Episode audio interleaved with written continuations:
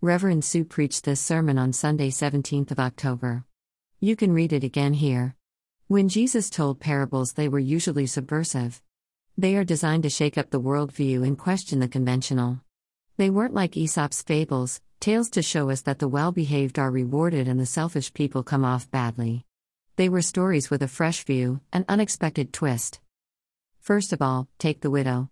Now we think that widows are the poor and dependent ones, unsupported by a husband, with no one to speak for them. But not this one. She was demanding her rights. She threatened the judge, where our translation says he was afraid she would wear him out, the Greek literally says give him a black eye. This widow has raised her voice and is shaking her fist. She is asking for justice, but we only know her side of the story, perhaps her opponent is actually the one in the right. We just don't know. She might have been destitute, oppressed and desperate, or wealthy, powerful and vengeful. Or somewhere in between. As for judges, they are supposed to be the upholders of the law, who are above corruption or intimidation. This one can't even stand up to a woman nagging him and threatening him. Through a mixture of laziness and cowardice, he gives in. Not much of an upholder of the law. Jesus' hearers expected a polite, wronged widow, and a just and thoughtful judge. They got a formidable, unreasonable woman and an official who couldn't be bothered. We have two characters who are neither good role models, nor even likable. There is no simple division into goody and baddie, and the effect is unsettling. But stories we listen to are often predictable. Take the murder investigation. The lead detective has a teenage daughter. Ah. We think. She will be kidnapped in episode 3. Or Vera arrests the villain. We check our watches. 30 minutes to go. The suspect will be a red herring, and the real killer identified, chased, and arrested, conveniently confessing to the crime during the standoff in which once more Vera's life is in danger. There are times when the predictable is what we need. I have a friend, a voracious reader, who told me once, when she was going through a very difficult patch, that she could only read books that she had read before. She needed the comfort of the familiar. She couldn't face surprises. And that's okay when we are having a bad time. But at other times in our lives, we need to be stretched, to move out of our comfort zone and be challenged. In the words of the hymn, Not forever in green pastures would we ask our way to be, but the steep and rugged pathway may we tread rejoicingly. Not forever by still waters would we idly rest and stay, but would smite the living fountain from the rocks along our way. I want to talk now about asylum seekers and immigration. Before I continue, just pause a moment. How did you react? Do you think you know what I am going to say? Has your internal dialogue already started? It's a complex and emotive issue, and most people have a knee jerk reaction.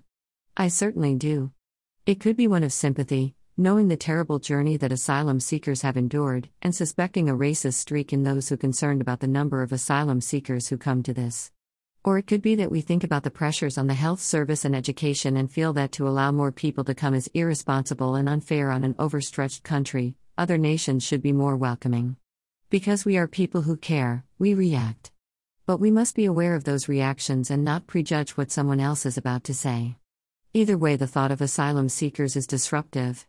They remind us of a world where there is war, discrimination, and injustice. They challenge our complacency. On the wider subject of immigration, many kind and generous people nevertheless feel sad when the place where they grew up has changed beyond recognition. Shops selling vegetables they cannot name have sprung up. Unfamiliar cooking smells waft out of windows. Languages they cannot understand are heard on the street. They feel a minority in their place of birth. The immigrants are often enterprising, energetic people, after all, they are the people who had determination and courage to come to a new country.